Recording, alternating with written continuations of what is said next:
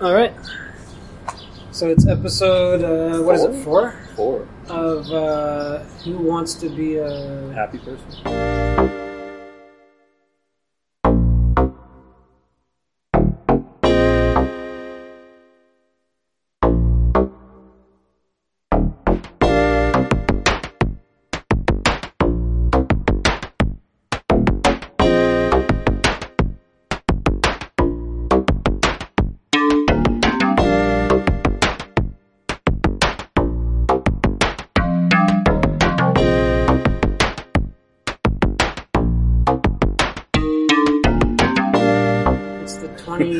To Be Alive? It's the second of June. Yeah.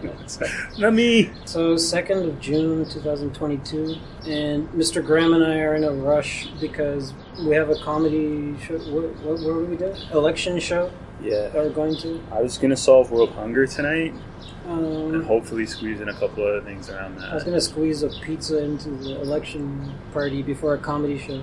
And this is in response to having nothing to live for yesterday. So um, I have to squeeze in as many uh, activities today as possible.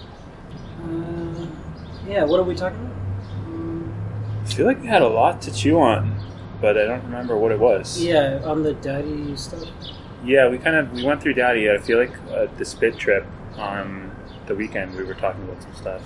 But I also want to, I want to, I don't know, eh, do you want to talk about that stuff or can I note something else for a second? Let's go with the flow. What's on your mind? Um, so yeah, so the other day I was on a date from online dating, and um, and it went well, kind of. Um, and uh, and then afterwards, I like when I was parting with her and like biking home, I realized suddenly that um, I was no longer depressed at all, and, and like I, the prospect of going home was instead of like feeling like a pit of suicidal ideation or something, it now suddenly felt like going home is a very appealing prospect to me. Like, and, and I was really like, what's what was I worried about again? Like, what what's the problem with being alone at home? Like, that's that sounds great. That sounds fun. I can play my synthesizers and um, I'll have the time of my life. Um, and then I realized, like, oh, like I, I know what just happened. Or it was the switch of like romantic prospect in my life. Like that's, uh, like, yeah. Many times I've realized this that like, um, when I have like prospective romance in my life, like it suddenly allows me to not, I to not despair about life, like by default, um, and not dread alone time, and yeah, it, it like makes everything okay, kind of. So there's some kind of extreme security blanket that prospective romance or romance, if I'm in a relationship, um, gives me like and allows me to be happy in that way. So that's like a really interesting psychological thing. What uh, if you unpack that a little bit more? Like, what's uh, what is at the heart of like romantic um, partnership that allows for like either a sense of meaning or like things being okay in life or life being worth living. There's some kind of extreme like validation that happens with through that, and like it legitimizes my life or something, and it, it like completes me. It makes me feel like I'm this hole is filled, and I and I don't have to. I can relax. I don't have to be on the hunt. Like I don't have to be searching desperately for this missing piece of, of me or of my life. Um, Do you feel illegitimate without that? Like you said, it legitimizes you. Like without Yeah, that, you feel like Well, it's more like my my existence is legitimized. Like, like why why am I here? Like, and I like I just look to that. Like that. Well, not not this is, that this is like a conscious process, but like I think subconsciously, it it uh, it serves this like um, justification of my life. that like I'm here because my life is good. And just look at this, like this really good relationship, or like stuff like that. You feel like you were put on this earth to be in a relationship? Uh, it's not that. It's it's that by default I feel. Um, I question my existence. Like, why? Why am I here if there's so much suffering? Like, what's the point of my life? Like, just to go through suffering? Like, what? Like, this is insane. Like, why am I? Why am I, for instance, working to survive? Like, why do I have a job to sustain my existence? Why am I suffering to sustain this existence? If the existence is largely suffering. Um, so I have this like constantly when I'm single and when I have no romantic prospects, and then, or at least most of the time, um, and then when when I have some kind of romantic uh, impetus, then it's like easy to answer that question why I'm alive. It's because I enjoy some of the time that I exist, basically. So. I we picked an awful place to do this. I'm, I, I can be a bit of a perfectionist when it comes to audio stuff, so I'm like, we should be in a closet with like padded walls, like, Yeah. um, but that there's the need to kind of like balance getting outside with doing something. Yeah, creative. because my uh, dastardly housemate has decided that To, uh, to play the saxophone. Yeah. We need a recording studio or something that. his saxophone is. Uh, Is a, Is a cool- sexy saxophone. problem is, I don't know where else we. This is like I think we're here for the long haul. among the best. Uh, are you disturbed by just the truck or by other stuff like the? Yeah, Birds are a little loud. I mean, they're nice ambience, but yeah. uh, I don't know how loud it would be on the recording.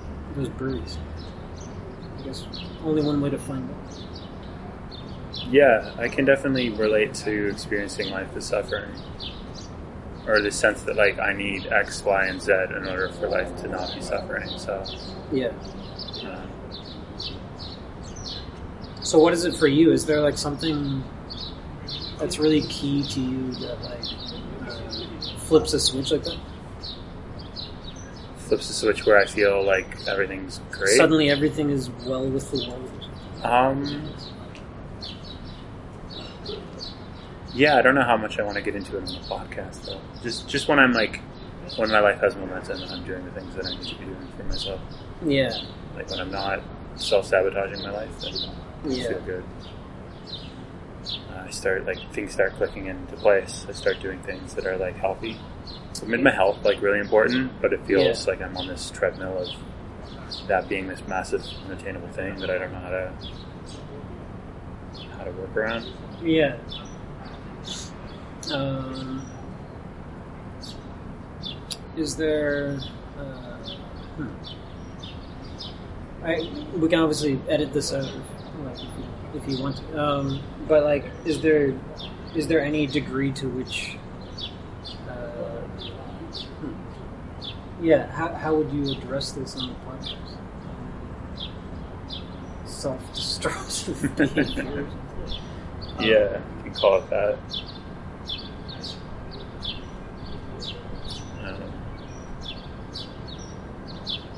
yeah, if I have like three months of just like going to bed on time, uh, making food for myself, going out, being around other people, doing some form of physical activity, Yeah, like it just sets me on a path that feels like okay, things are like manageable now. But I oftentimes feel like I'm living in chaos, like my I'm just like running from one distraction to another. yeah, My place ends up being messy, and I, there's just like not enough time. Procrastinating at work, I'm like doing my self-destructive routines, yeah. um, and like my, my life feels like it's just spinning its wheels, kind of thing.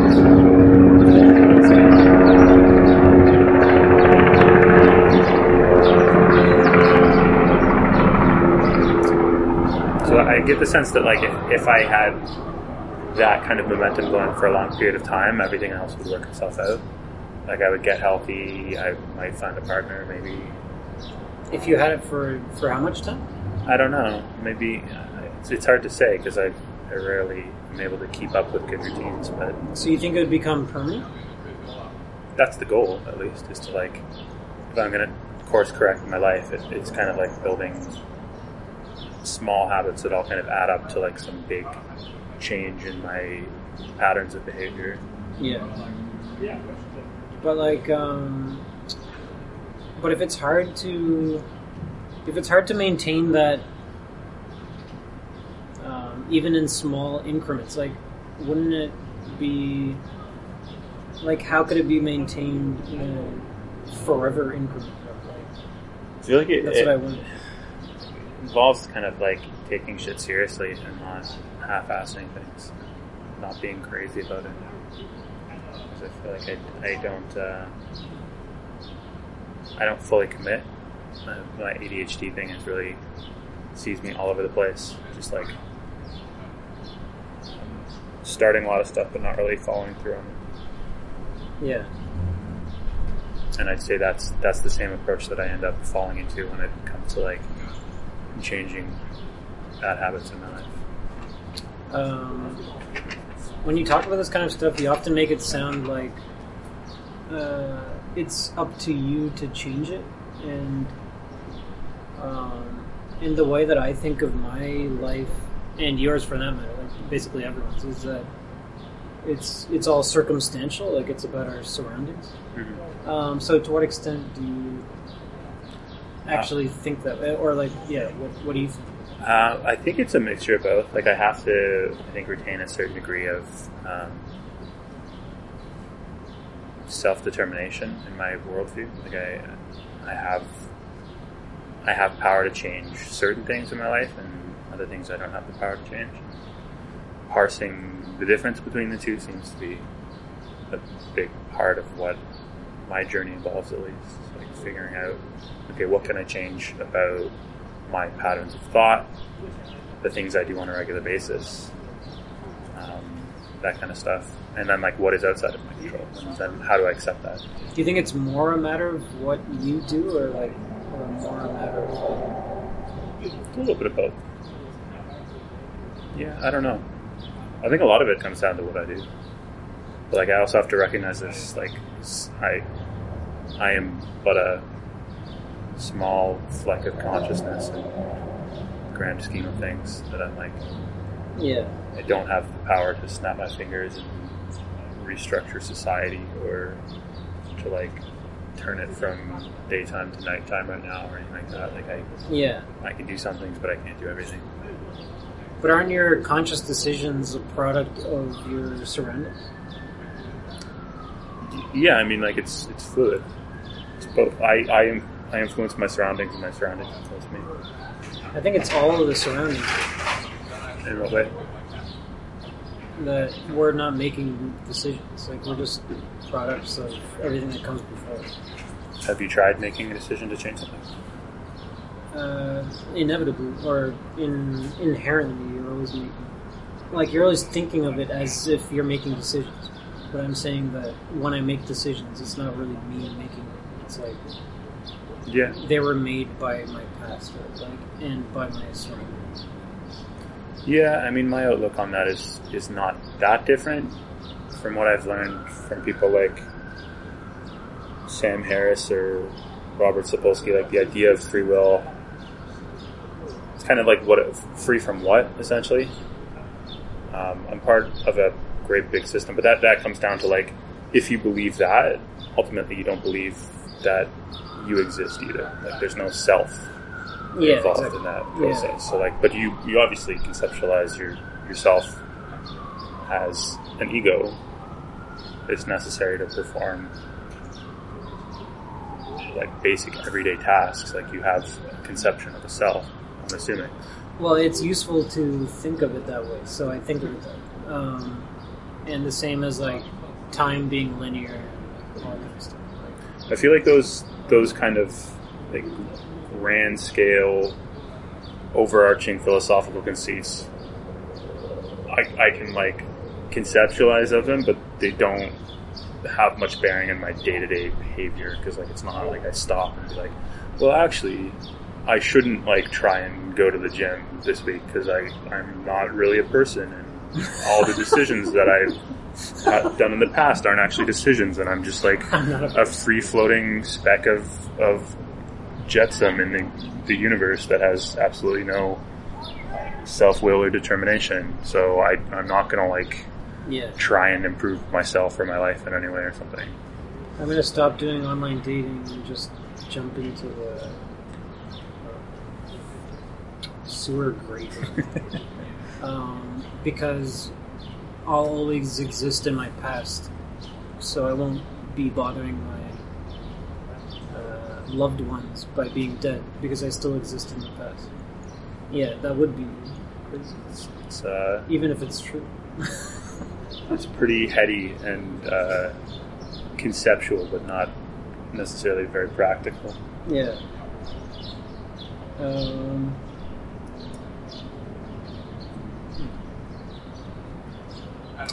so yeah, so your version of having prospective romance is uh, having sustained healthful habits. You know, you know. Uh, yeah, sort of. I mean, that's what gives me hope.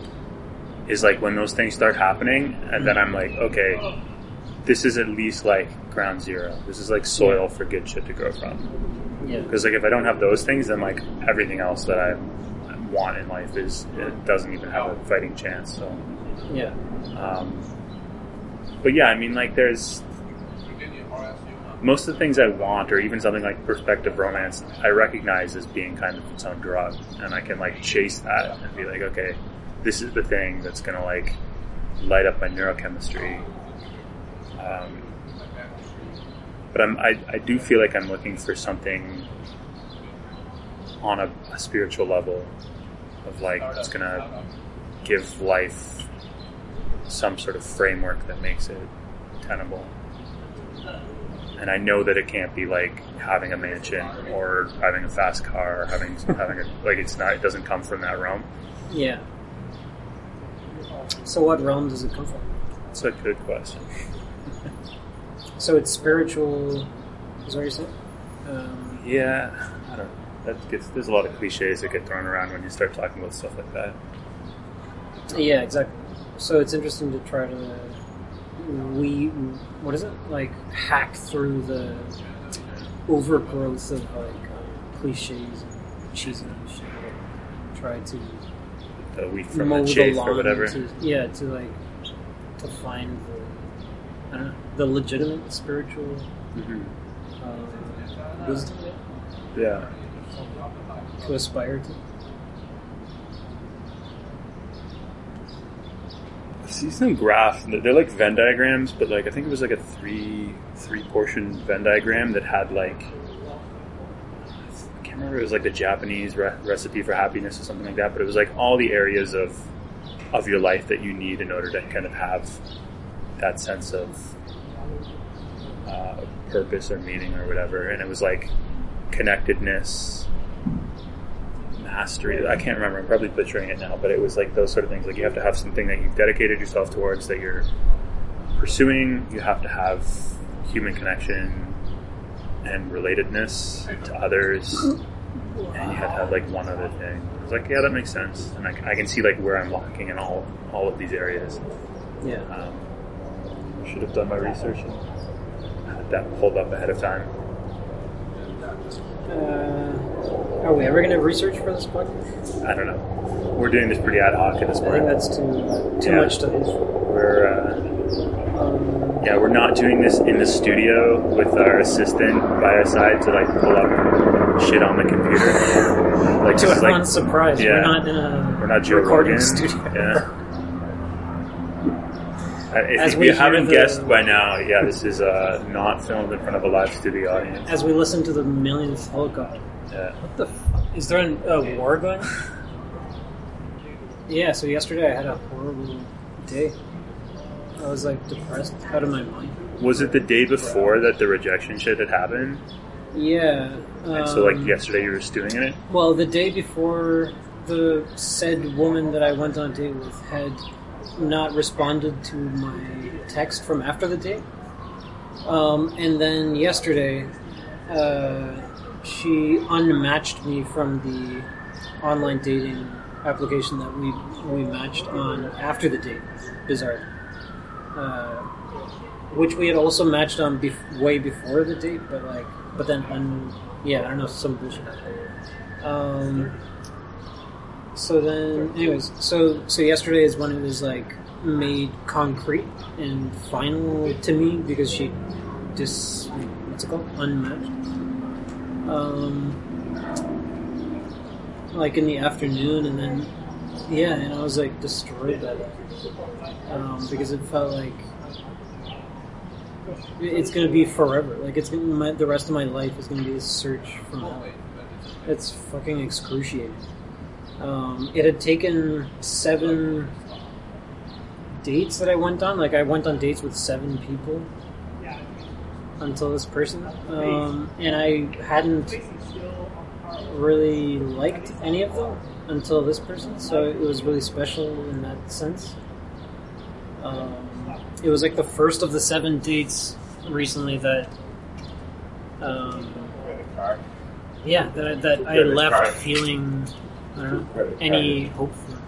Basically, it's about 10, 10 So yeah, Was it her general kind of like alt girl demeanor? Like I know in online dating it can be tough to kind of find people who have uh, are outsider sensibilities, I suppose.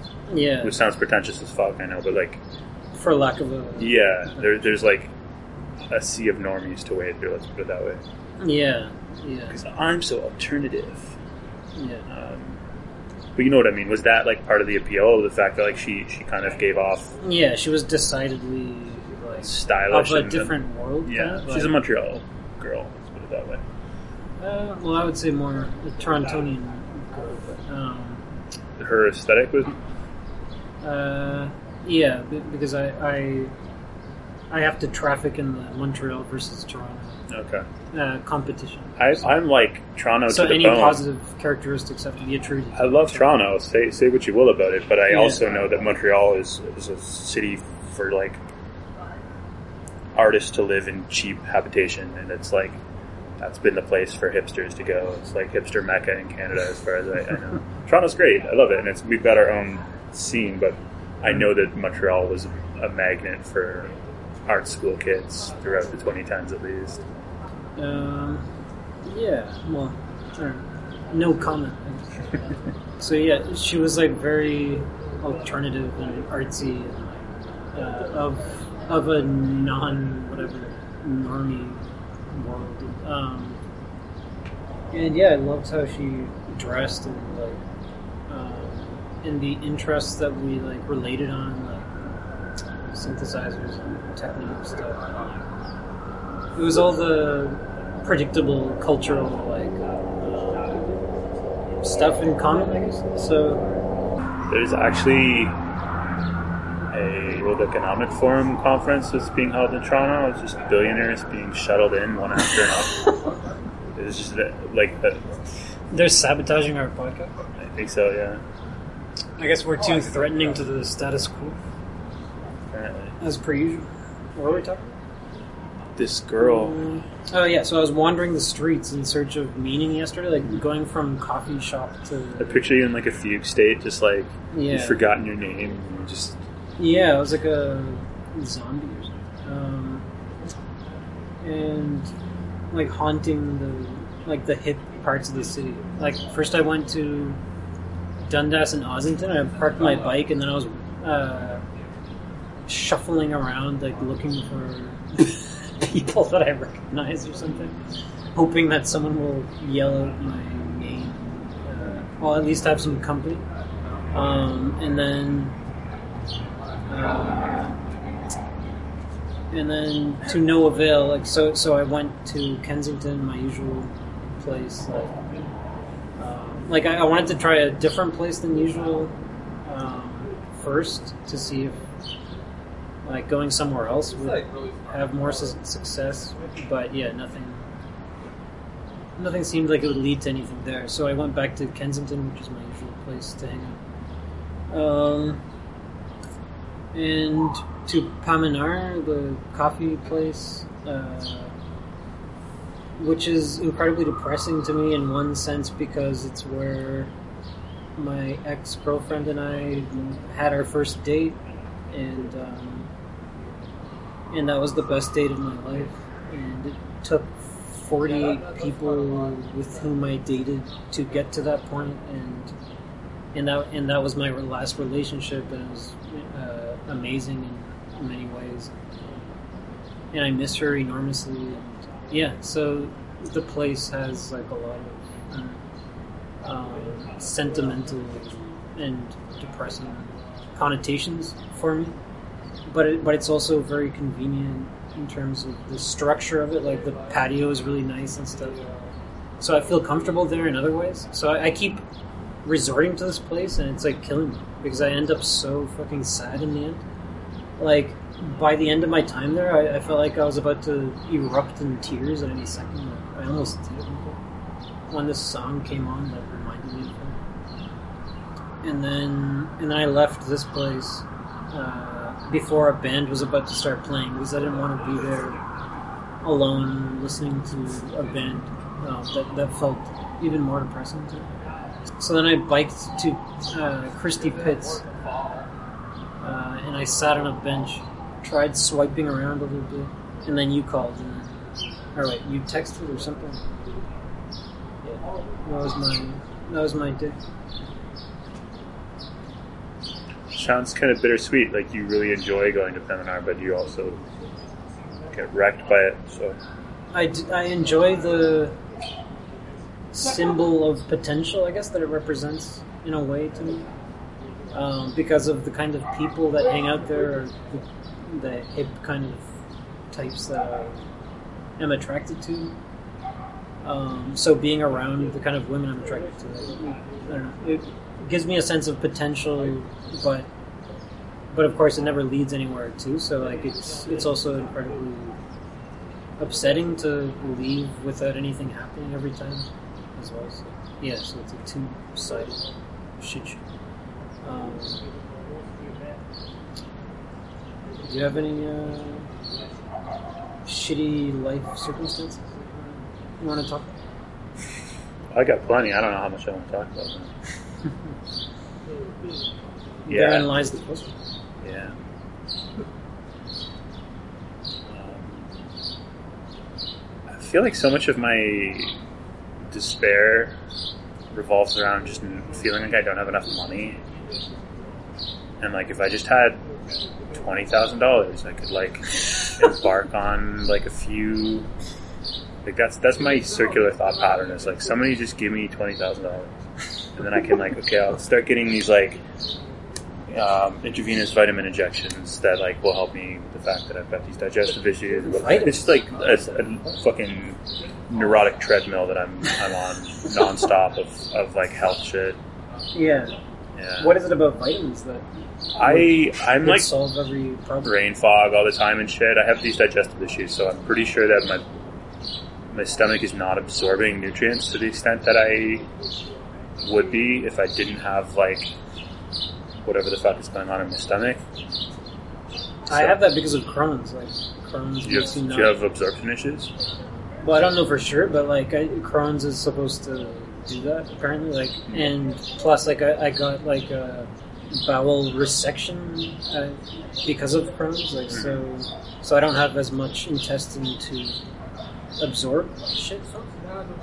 Yeah, mostly the fantasy involves like going on some very highly specialized and restrictive diet that would help solve some of my stomach issues, um, and then just like doing some really good shit for myself to feel healthy again. Maybe get in a bit better shape, Yeah, um, sleep properly. Because I feel tired all the time and like I can't remember shit. So, yeah, but I feel like all of those things require like this like jump start of of energy and investment that I don't have. I'm like, oh, if I just like if I wasn't constantly just like paying off a credit card bill or paying rent or paying whatever, like I, I just feel like I'm getting by. And that's not entirely true because like I'm, I'm making enough that if I was serious about saving, I could put away a little bit of money here and there, and I've tried to, but um, it mostly doesn't feel like enough. I feel like I could like double my income and like spend it all, no problem. So what would you spend this money on? Uh, Vitamins?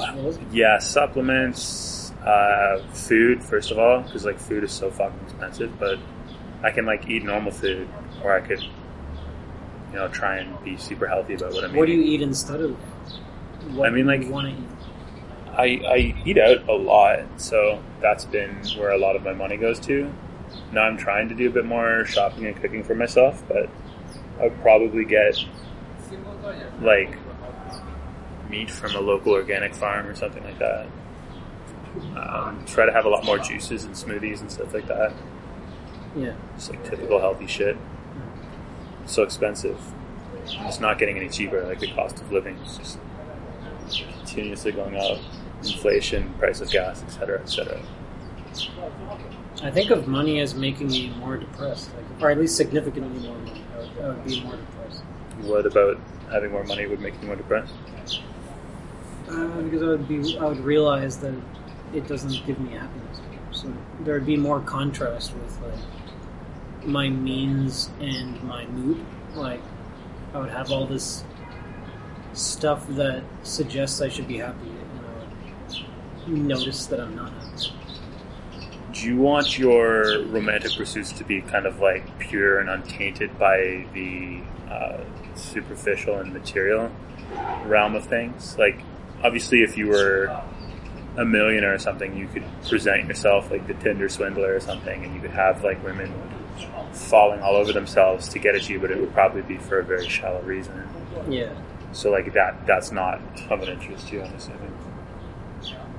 Um, yeah. to no, like be able to wield that sort of influence where you can like you can attract women, but it's like you're attracting that shallow side of women that is materialistic or like attracted to the provider type archetype of uh, yeah. maleness or whatever. Yeah, it, it wouldn't feel. Uh, I don't. I don't think it would. I don't know. Satisfy me, like to attract someone when it's not on my terms, kind of like when it's like when I have to change myself. So there's like a stubborn kind of stance that I have, despite my desperate search for romance. That I don't, I don't want to yeah, alter myself significantly to. It feels like manipulating people into liking me, but it's not even me. It's like someone else. Mm. It's like, like the whole point to me is like feeling like. I guess it's like this ego or like arrogance thing or something, where like I feel indignation that someone like me isn't appreciated in this world, and I and I want to know that someone like me can be appreciated. So when someone likes me, it, it gives me this pleasure from the idea that yeah, they they like me. So then if I'm changing myself to be liked, then it's like I'm not. Uh, yeah, I'm not getting that like that satisfaction. I definitely feel like I'm not entirely myself, or not the version of myself that I would like to be. So like I'm very much open to changing myself around certain areas. Not like core tenets of my, my personality or anything like that, but probably just like small stuff. Or I would like to, I would like to improve myself. I'd like to have less of my character defects and more of just like the good shit about me that I like.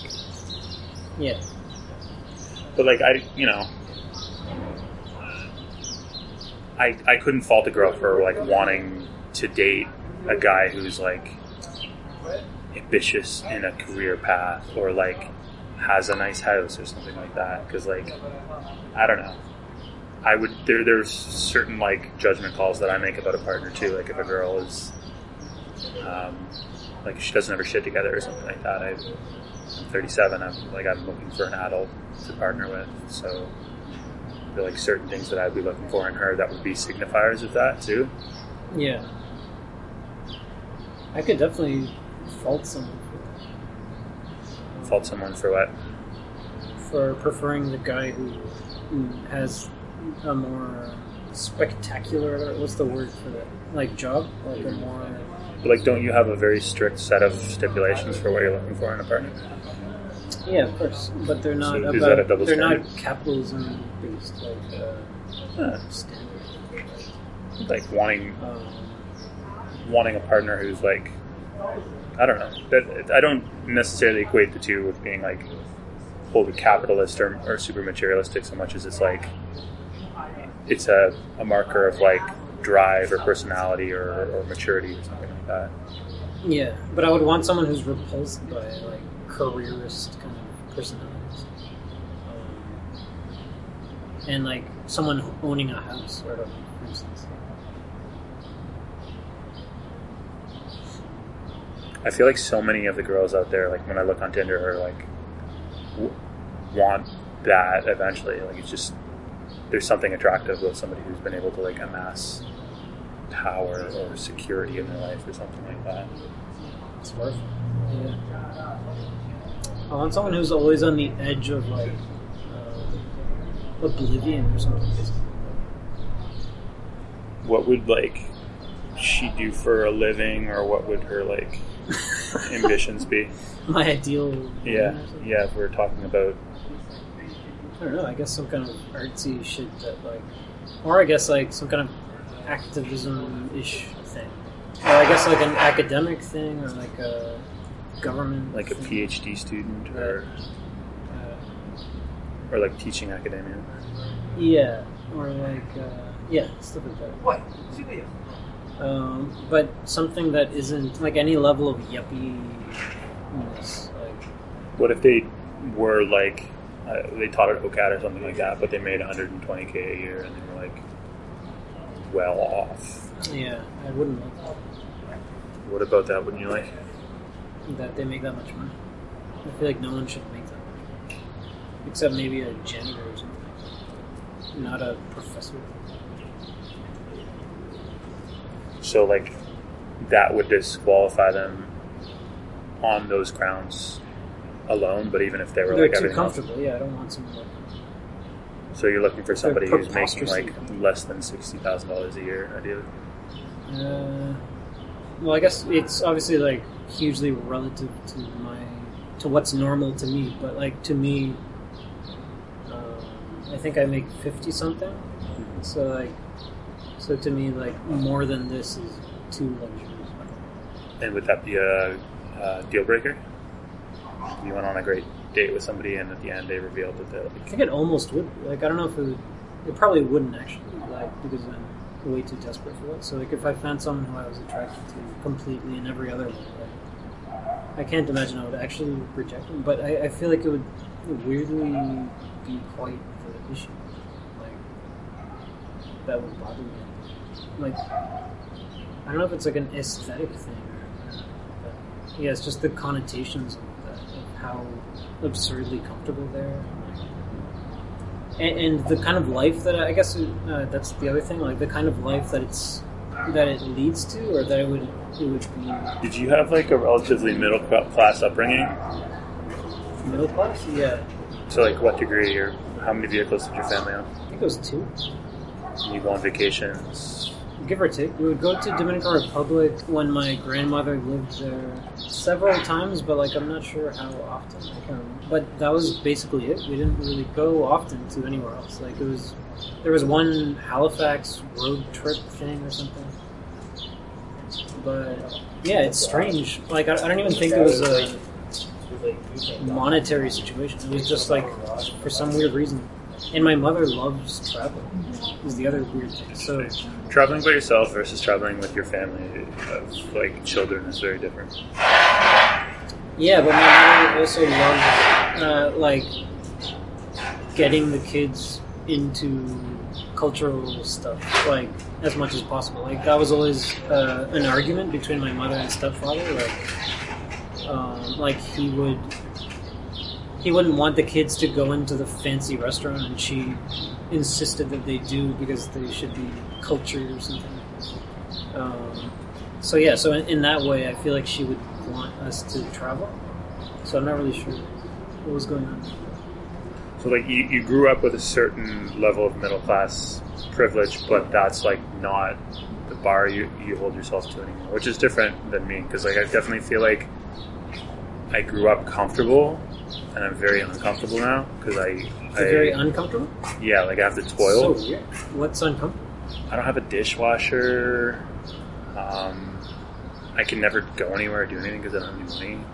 Hmm. Like I'm always worrying about money, and I I, still don't get what happens to your money. Uh, I don't know. given your rent or Yeah, I pay like nine hundred a month for rent. I feel like it's like so much of it would just go to food and like bullshit. Just like I, I went on a spending spree before Christmas where I just bought a bunch of stuff, yeah. bought like books and like a massage gun and like different stuff, just like Massage random. gun? Yeah, Was that one of the? and I make less than fifty k. I didn't realize that at the time. Like I make like forty eight k a year. So hmm. And I thought your rent was seven hundred. So I guess that's part of my. yeah, no, it's like it used to be seven hundred and eighty at Neill-Wycik. Then I moved, and now it's like it's around the same as that, but I have to pay this hundred dollar maintenance surcharge every month, so it's closer to like eight hundred and ninety bucks. Yeah. Then I have therapy, which is a hundred bucks a session, so like at least two hundred bucks a month for therapy. yeah. Um, just other bills, internet, hydro, that Yeah. shit. It adds up. And then if, if you're eating out, like if I never bought food for myself and brought it home, eating out all the time is so much money. Yeah. So yeah, there, there was a real sense of kind of like having grown up a little prince and like been downgraded to a point where I feel like I'm like always striving to just get to a level of like being comfortable with my class Mm-hmm. and my my finances in general Yeah. to the point where I like I don't feel like like I'm having to like downgrade my quality of life. Like I would love to just be able to like I don't know rent a car and just go to fucking Guelph and go hiking or some shit like when I want whenever I want to. But like that's so far outside of the realm of possibility because finances just don't allow for it. Yeah. I think of our lives as luxurious. Um, I mean, they really are. If we're being honest, like we, there's a lot to compare out there. Like this is this is first world problems 101. So.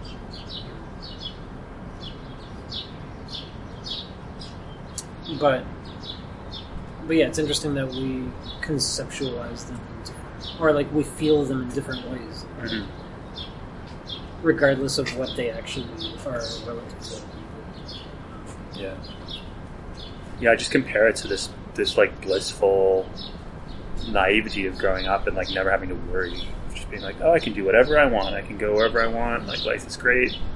To to all of a sudden being like, shit, I'm trapped in this like hell circuit of waking up, selling my labor to be able to survive and do nothing else. Like just like Yeah. constantly, just to keep my head above water, like on a fucking treadmill Yeah, this hamster wheel of, of just like feeding myself and I don't know. I grew up in like a pretty big house. Like it was bigger than my most of my friends, I think. Houses. When was it built? Like what what are we talking here? Like we moved there in '93 or something.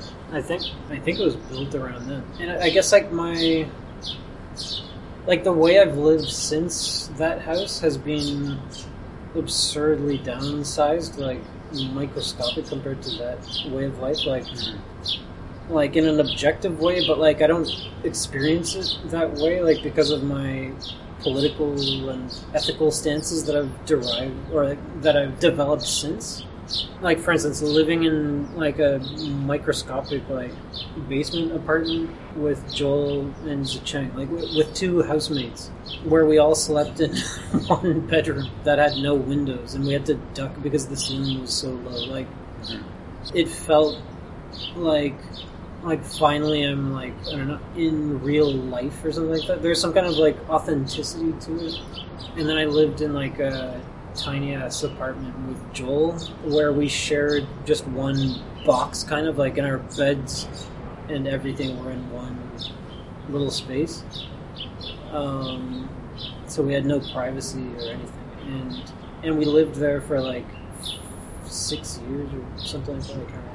I, was always happy to know to change my standards in that way. Like I like the idea of like this is what the standard should be because it's so selfish to have a giant house where that much energy is being spread around to so many rooms and like so much excess shit everywhere. Like so, yeah. I guess it was just my principles like furnished my comfort instead of the house or something. Yeah, I was never that like um, morally driven. I, I don't suppose. Like I do understand that on level, but at, the same time, it just feels too idealistic. Just, oh yeah, but like living in a big house feels nice, so I'd rather do that. Um, which is probably my innate hedonism or something like that, where I'm like I'm able to hold ideals about like I don't know. I never felt like like living in a big house versus a small house was like one was better or versus the other. I always judged it on my own level of comfort. So it was like I went from having five or six roommates in Neill-Wycik to having one roommate after a couple years in a two like a two bedroom apartment. But the marker of like maturity for me was always like, oh well, like I'm an adult when I don't have roommates anymore because like students have roommates, so I'll live by myself. But the downside to that was like then when you live by yourself, you're alone. So there was this like really, I think, capitalist motivated belief system that I had about, you know, graduating to the place where I'm finally don't have to like put up with someone else's like not doing the dishes or whatever, like I have complete domain over my space and it's like my home and other people will view me as like having, oh, you have your own place kind of thing. Like you, you, you've reached adulthood. But then I had to suffer through like six years of just being by myself all the time. And like, okay, well that's like great achievement, like way to go kind of thing. Yeah, that's exactly how I feel about that because like I'm I'm way too much of an extrovert to be to, to live alone. Basically, like I, I don't want to live alone ever. Would you have your own place with a partner? Well, I did that before in my really long relationship uh, in the past, and and that went to hell. So I, I'm like kind of know, traumatized and almost like by how that went, in the sense that it felt so like we were trapped in that situation because we lived together. So it's like so hard to break up. Yeah. So it makes me not want to live in that way, but I don't know. I probably would. Yeah, it's like a micro divorce or something like that. Yeah, exactly. It it made the prospect of breaking up like um, monumental, insurmountable. Um, uh, oh yeah, so so yeah, I'm too much of an extrovert to live alone or to want to live alone.